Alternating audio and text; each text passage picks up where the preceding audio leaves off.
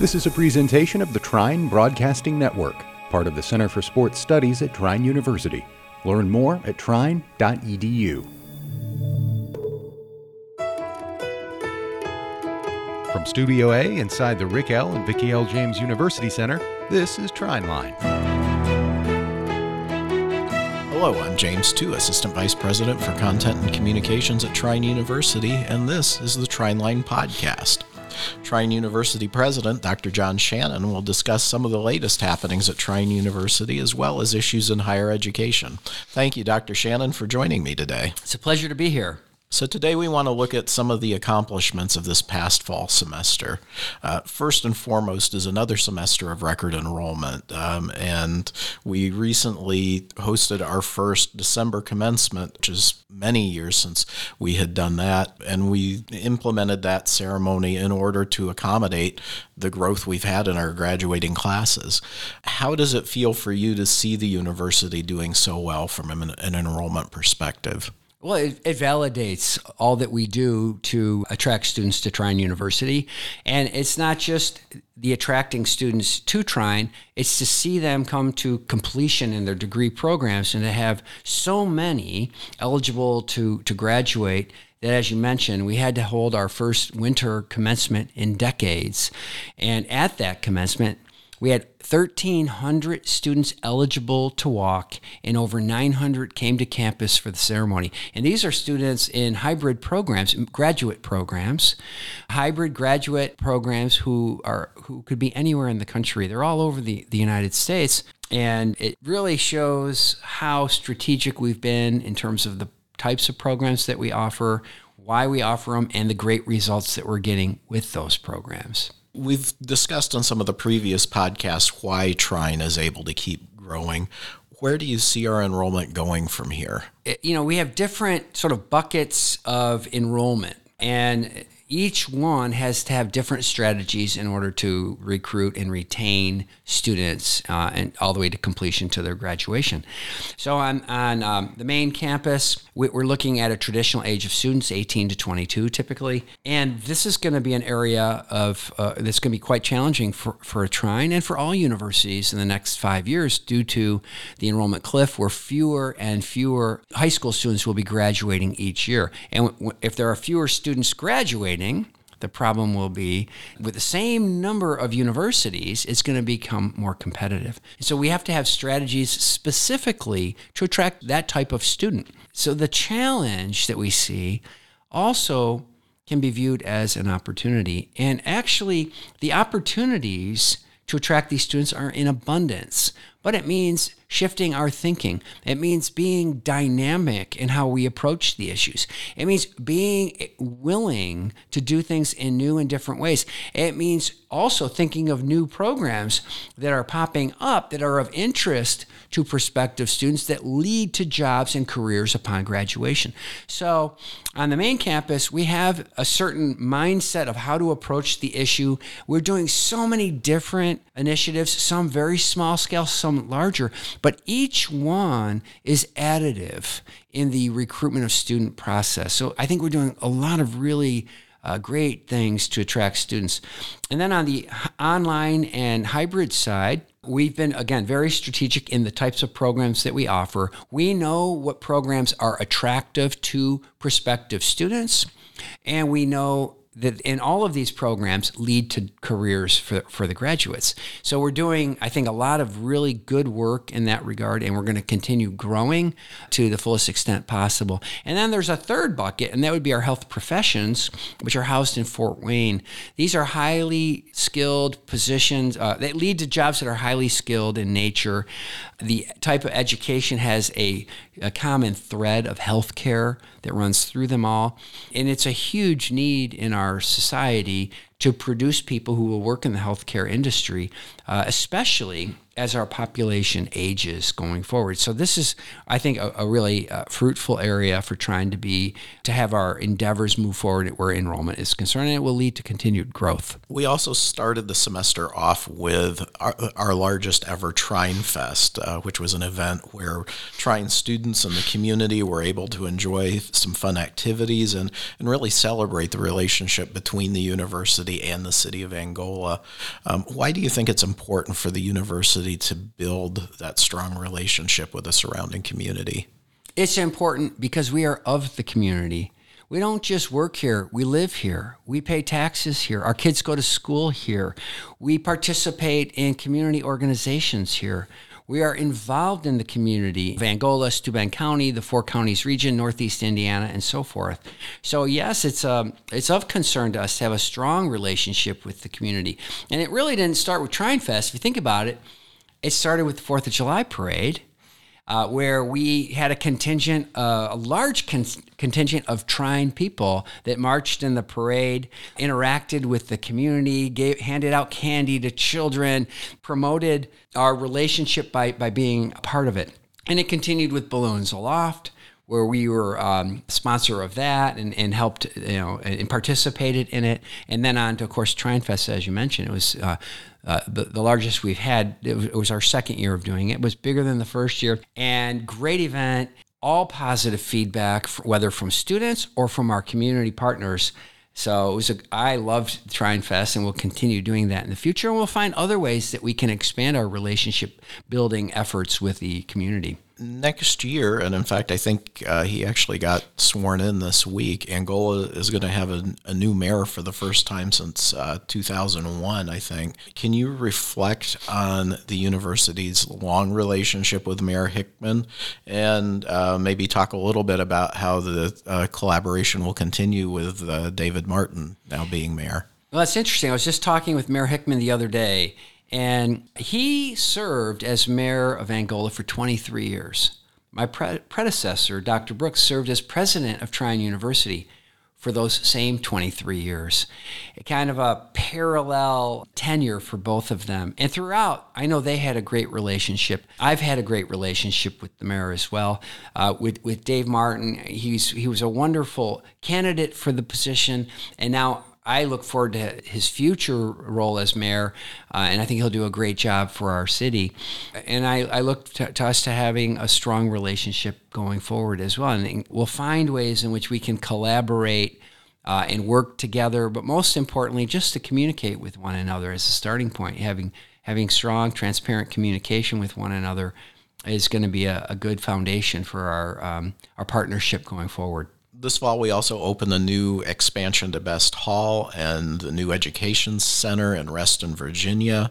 Um, we purchased additional land from Parkview Health, um, adjacent to where we're building the Brooks College of Health Professions.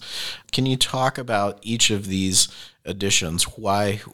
Why we did each of these additions, and what are some other things we're considering at this point?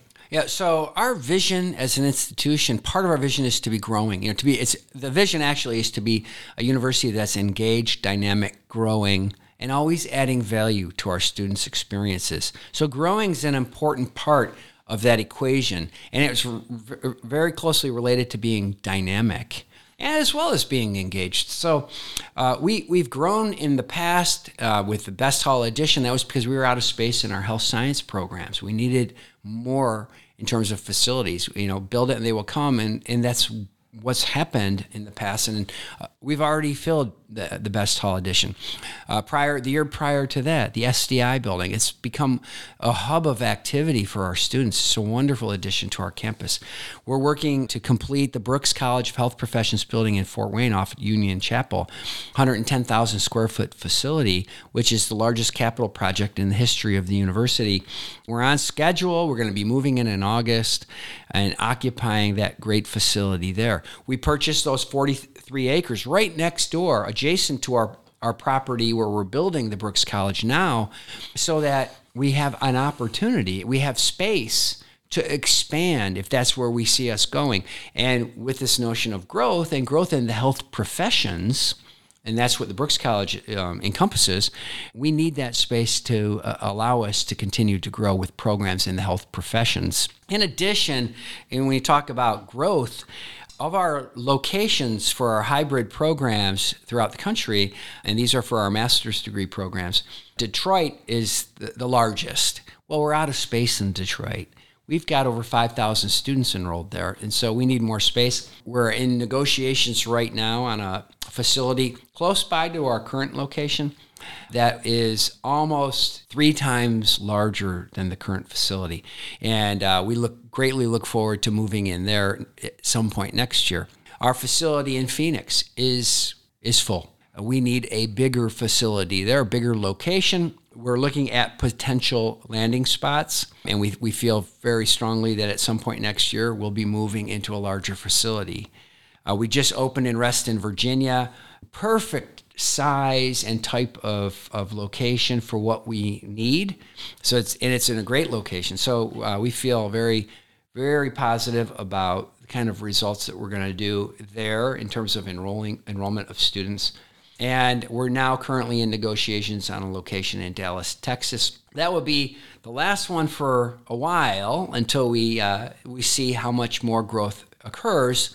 Um, but we are really looking forward to expanding to Dallas, Texas. It, it, it has a great fit for what we're doing at Trine University in our hybrid programs. So, so growing is a part of our vision. It's a part of our culture. It's a part of who we are as a university, and we're going to continue doing that um, as, as long as necessary. Recently, for the first time, Trine University won the Crush Hunger competition to collect food for community harvest. Um, and as a result of that, you even got to take a pie in the face at, at halftime of the football game. Why do you think it's important for our students to give back in ways like this drive for community harvest? It's part of our mission. You know, our mission is to promote our students' intellectual and personal development through professionally focused learning opportunities, preparing them to succeed, lead, and serve in their communities. And this is a part of this notion of, of service, service and giving back to our community and being caring about our community members and ourselves being good community members. So that's why it's important for, for students to be involved. There's there's no time like the present to get started on serving others. You know, it's not something we need to wait for until they graduate. No, anyone can serve at any age. And so let's get this started now. And so what was kind of interesting about the whole you can crush hunger endeavor was I didn't know much about it from previous uh, times we've been involved, but I, I thought about it. It was the students who came to me and said, Would you be willing to take a pie in order to help raise food for members of our community that are um, food deprived? I thought about it and I didn't want to just do it as a gimmick. I wanted it to help to drive the entire collection process. I said to them, to our student leaders, um, in particular the, the, student president Kennedy Jesser, and I said to her, uh, "What is the goal? How much tonnage of food do you want to raise?" And she didn't really know. I said, "Well, how much did we raise last year?" And she she went and found out, came back to me, found out it was about six thousand pounds. And I thought about it. I said, "Okay, six thousand. Well, let's beat that. I'll take a pie if you can raise ten thousand. Word got out, and next thing I know, it's the day before the football game uh, and that was the deadline. It was the end of the, the, the food drive. And, um, and I'm hearing that we've surpassed the 10,000 and then some. And so I said, okay, so we'll, we'll do the pie in the face. Turns out, not only did we surpass 10,000, we went over 30,000. What was the total? Do you remember 30? It was like 33, 34, yeah. 33, 34,000 yeah. pounds of food. And all of it stays in Steuben County wow, was it ever worth it for me to participate in a way that might help encourage others to to bring in food, to contribute to this food drive? And it and it and it did. So I, I was so pleasantly surprised that at halftime I got out there and go ahead. And not only did I get one pie from a student, I'm not sure how they selected the student, but um, they had a process to do that. So it was a, kind of an honor for that student to, to pie the president. But then, uh, kind of surprisingly to me, I got a second pie from my wife, who was standing by waiting to make that happen. So it was it was really a lot of fun. Once again, we also reported this semester that um, our graduating seniors from the class of 2023 had more than 99% job job or graduate school placement. What do you think makes our graduates so employable? And why is this important to our students and their families? So, leading our students to careers is what we're all about, right? Preparing them for career success. Every academic program at Trine University leads to a, a job. Every one of them. And we won't offer a program that doesn't do that. Uh, likewise, every program that we have, we have because there's an interest among students to major in that. So, those are really the two key criteria for us on whether or not a new program should be offered. Will it be attractive to prospective students and will it lead to a career? The other, the other part of why I think we're so good at, at ensuring our students do get these jobs is when we talk about this, when we think about it, it's not about job preparation, it's about career preparation. And there's a difference. That yes, the job is the tangible get for the students, but can they turn that job into a career? Do they have the skills to do that? And often it's not technical skills that we're talking about. It's not content knowledge that we're talking about.